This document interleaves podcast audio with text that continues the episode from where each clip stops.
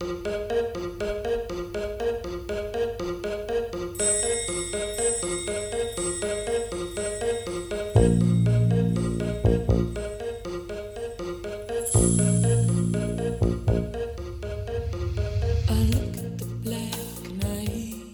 och varmt välkomna till podden Olika. I det här avsnittet ska jag prata om något som jag har valt att kalla för en imagekrock. Som omedvetet handikappad fick jag per automatik tänka på mycket annat än kläder och image som liten, tonåring och ung vuxen. För mig blev det betydligt viktigare att tänka på sådant som sociala koder och hur jag uppträdde mot andra. På den tiden hade jag inte så mycket pengar att jag kunde skaffa mig en bra image. Det viktigaste var att kläderna funkade och var hela och rena. Men ju äldre jag blev, desto mer förstod jag att kläder och hur man såg ut var viktigt och spelade roll. Bland diagnoser och ärvda kläder tappade jag bort mig själv på vägen. När jag först kommit ut ur mina två hemskt jobbiga svackor var det till en början hur jag ville vara som människa som var viktigt för mig. Allt annat fick komma i andra hand. Men felaktiga mediciner sätter sina spår i kroppen och 2019 kom jag till en punkt där jag fick nog. Jag gillade inte alls det jag såg i spegeln. Då bestämde jag mig för att satsa på något minst lika viktigt. Kroppen. Jag kan försöka jobba ihjäl mig på mig själv, men om jag inte är nöjd fysiskt med mig själv så är det svårare att vara den braiga människa jag verkligen vill vara, efter mina förutsättningar. I mars 2019 började jag den här garderobsresan. Bestämde mig för att motionera och träna hemma. Då passade inte kläderna heller. I den här garderobsresan hade jag glömt bort vilken ålder jag var i. Hade fokuserat på hur jag ville vara som människa och jobbat på mig själv. Att det liksom glömdes bort. Jag är väldigt nöjd med att vara över 40. Den bästa av åldrar. Har egentligen aldrig haft några ålderskriser. Har istället haft andra mycket värre kriser. Såg enormt mycket fram emot att fylla 40 till exempel. Livet har aldrig varit så bra mot mig som nu och jag vill någonstans att det ska speglas i min garderob. Känns nästan lite hemskt att säga så på grund av att det har varit en hemsk pandemi under två års tid. Men åren innan 2017 var verkligen inte några roliga år för mig. Så därför är jag mer nöjd med livet nu. Och något skulle jag ju sysselsätta mig med under karantänen. Det hjälpte inte sjukvården eller samhället att jag mår dåligt, så att jag mådde bra hjälpte mera, tänkte jag. Jag har nog för det mesta tyckt att mode varit både ett jobbigt och ytligt ämne. När jag kom på idén till den här podden höll jag på att för mig själv göra en större yttre förändring. Jag gick ner i vikt. Massor av vikt. Jag var inte jättestor innan heller, men påverkad av för mig dåliga mediciner som i sin tur påverkat min vikt satte sina spår. Detta gjorde att de kläder jag hade haft under en väldigt lång tid inte funkade längre. Så jag gjorde något som jag förstått att många gjorde under första tiden av pandemin. Rensade helt enkelt garderoben. Något skulle man sysselsätta sig med under karantänen. Det blev en mycket stor hög. Jag förstår knappt att allt fick plats i min lilla garderob. Jag bor mycket litet. Tyvärr var det mesta för slitet, trasigt och lagat och helt enkelt för fult för att kunna ges bort. Så det mesta fick slängas. Förvisso hade jag inga viktiga Zoom-möten att klä upp mig inför.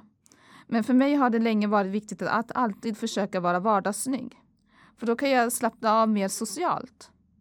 Då vet jag att jag har gjort mitt bästa utåt sett. Har man dessutom sociala handikapp, som jag förvisso har tränat upp i hela mitt liv och kan koderna rätt väl, blir man ändå en aningen osäker på det sociala spelet. Jag har ju diagnoser av en anledning jag kan slappna av mycket mera i de sammanhangen om jag vet att jag har gjort mitt yttersta i min så kallade image, yttre. För tro mig, det blir väldigt lätt krockar och missförstånd med osynliga handikapp. Precis i starten för pandemin, mars 2020, tittade jag på TV4s Nyhetsmorgon. Jag satt hemma i karantän för att så småningom bara umgås med mina föräldrar. Då sa en av TV4s Nyhetsmorgons modeexperter en sak om kläder och funktion som blev lite av en terapeutisk räddning för mig under karantänen. Det var viktigt för det egna välmåendet att fortsätta klä upp sig, om så bara för sig själv. Man mådde så mycket bättre då, påstod hon. På mig funkade det bra, så hos mig blev det aldrig de där mjukisplaggen som alla pratade om. De orden var med och födde den här idén om en imagekrockpodd om hur kläder påverkar en som handikappad och de ständiga samhällskrockarna jag befinner mig i med osynliga funktionshinder. Att skaffa en ny garderob när man var i en tid när man skulle undvika andra så mycket som möjligt kan kanske tyckas konstigt. Men med tanke på hur mycket pengar jag tjänade på att inte vara ute i svängen genom bland annat resor och fika på stan och andra nöjen tycker jag att mina pengar kunde läggas på att skaffa en ny fin fräsch garderob som skulle hålla länge. Två år fick projektet ta. Nu är det fokus på annat. Allt slängde jag inte utan valde att basera den nya garderoben på de kläder jag behöll från den tidigare garderoben. Och för att verkligen satsa på för mig rätt kläder började jag läsa om mode. Modehistoria och hur jag bäst kunde utnyttja min garderob blev något personligt för mig. Lite spretade nog allt. Jag har fortfarande kvar kläder som jag ärvt av min ena moster och lilla syster. Men utan dem skulle jag inte ha klarat ekonomin under studenttiden. Så det är jag väldigt tacksam över. Men till slut kom jag till en gräns där jag ville vara jag fullt ut och ville att garderoben skulle spegla mera, mig mera än mina släktingar. Men vilken slags image eller stil skulle jag satsa på? Ville jag ha en image där diagnoserna så att säga verkligen syntes på ett iögonfallande sätt så att folk lade märke till dem? Eller ville jag tona ner diagnoserna? Vad skulle märkas först när folk såg mig? Min annorlundahet med diagnoser förstärkt av min klädstil eller den jag också är bakom diagnoserna? Jag ville nog visa den jag är bortom diagnoserna. Alltså att folk inte bara tänker på henne som hon med diagnoser. På ett sätt hamnar jag i ett ingenmansland när det kommer till image. Jag är utbildad biblioteksassistent och har jobbat som det under en kort period. Mitt drömjobb, verkligen, men kroppen tog tyvärr stryk. Där jag är nu har vi ingen arbetsuniform som man kan utgå ifrån. Detta gör det lite knepigt att hitta en bra förebild att hämta inspiration ifrån. Samtidigt vill man vara sin egen också. Men hur skulle jag tänka kring en ny garderob när klädköp var en så stor miljöbov? Jag rättfärdigade mina klädinköp med att tänka så långsiktigt som möjligt. Inte ha, ha det senaste för att ge bort nästa vecka. Jag tänkte att den här garderoben skulle hålla i minst fem år, att stilen borde vara någorlunda klassisk, men bekväm så att jag inte tröttnade så fort på den och har mycket färg. Så att jag blev glad av den. Färg får mig att må bra.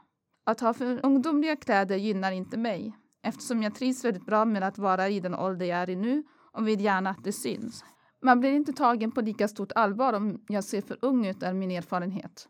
Jag vill bli tagen för den ålder jag är i nu. Jag får fortfarande till exempel visa lägget på Systembolaget roligt nog. Under högskoletiden förlorade jag mig mest i studierna och ekonomin var inte den bästa så kläder kom i andra hand. Jag klarade mig dock genom att jag fick ärva mycket kläder av syrran och andra släktingar. Vid den här tiden upptäckte jag modeprogrammet Top Model, blev frälst och följde det slaviskt. Mitt intresse för mode började öka tack vare Top Model. Jag levde på ärvda kläder och tack vare det programmet lärde jag mig hur man kunde mixa och matcha mina kläder. Det blev mycket second hand. Tiden mellan gymnasiet och högskolan hade jag och en kompis på oss våra mammors 60-talskläder. Det var en rolig tid. Tittade mycket på tv-serien Tillbaka till Adelsville, vilket bidrog till att jag inspirerades ännu mer av 60-talet. Jag lyssnade framförallt mycket på musiken. 60-talet blev något av ett fördjupande intresse. Det var lättare med inspiration från ett tv-program som toppmodell. Utan det blev jag som sagt lite vilse. Som tur är finns det ju många välklädda och vackra kvinnor där ute som man kan inspireras av. En person som jag beundrar väldigt mycket är vår fantastiskt fina kronprinsessa Victoria. Jag har dock inte hennes budget eller utrymme när det kommer till att handla kläder. Men hon inspirerar mycket. Och programledaren och journalisten Frida Boisen för att hon vågar ha samma kläder vid mer än ett tv-framträdande. Hon hade en snygg röd jacka som kom med flera gånger i tv och inte jaga efter nytt hela tiden. För att göra bättre köp och bättre förstå mig på mode och vad jag skulle satsa på lånade jag hem Bibblans samtliga modeböcker. En sex till sju stycken blev det, plus köpte hem två egna böcker. Ebba Stil och en av säkert stilböckerna av bland annat Ebba K von Sydow. De böcker som påverkade mig mest var Modemanifestet, Ebba Stil, Camilla Thulins böcker Stil med Thulin och Gör om mig och Modevetenskap. Men det kommer jag ta med i kommande avsnitt. Det här avsnittet avslutas med låten Vogue med Madonna. What are you looking at?